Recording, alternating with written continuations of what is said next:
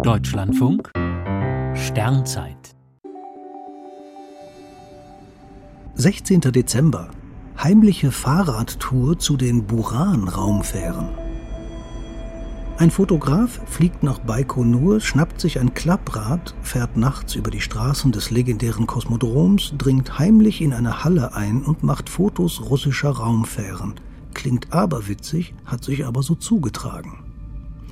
Der französische Fotograf, der nicht mehr namentlich genannt werden möchte, ist 2016 an einem Vollmond-Sommerwochenende zu dieser Tour aufgebrochen. Zunächst schienen die verschlossenen Türen der großen Halle den Plan doch noch zu vereiteln. Über die Feuerleiter gelangte der Fotograf aber zu einem weiteren Eingang und stand plötzlich auf einem Rundgang hoch in der Halle, geradezu einer Raumfahrtkathedrale. Im ersten Tageslicht erkannte er zwei Buran-Raumfähren unter sich.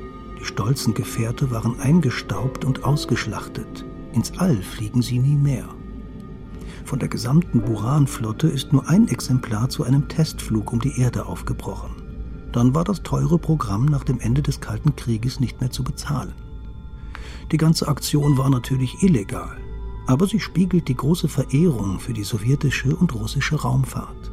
Deren Verdienste bleiben, egal wie sich Putins Russland heute verhält. Die Buran-Bilder berühren wohl alle Menschen, die sich für Raumfahrt interessieren. Für den Fotografen hatten die Bilder aber ein Nachspiel.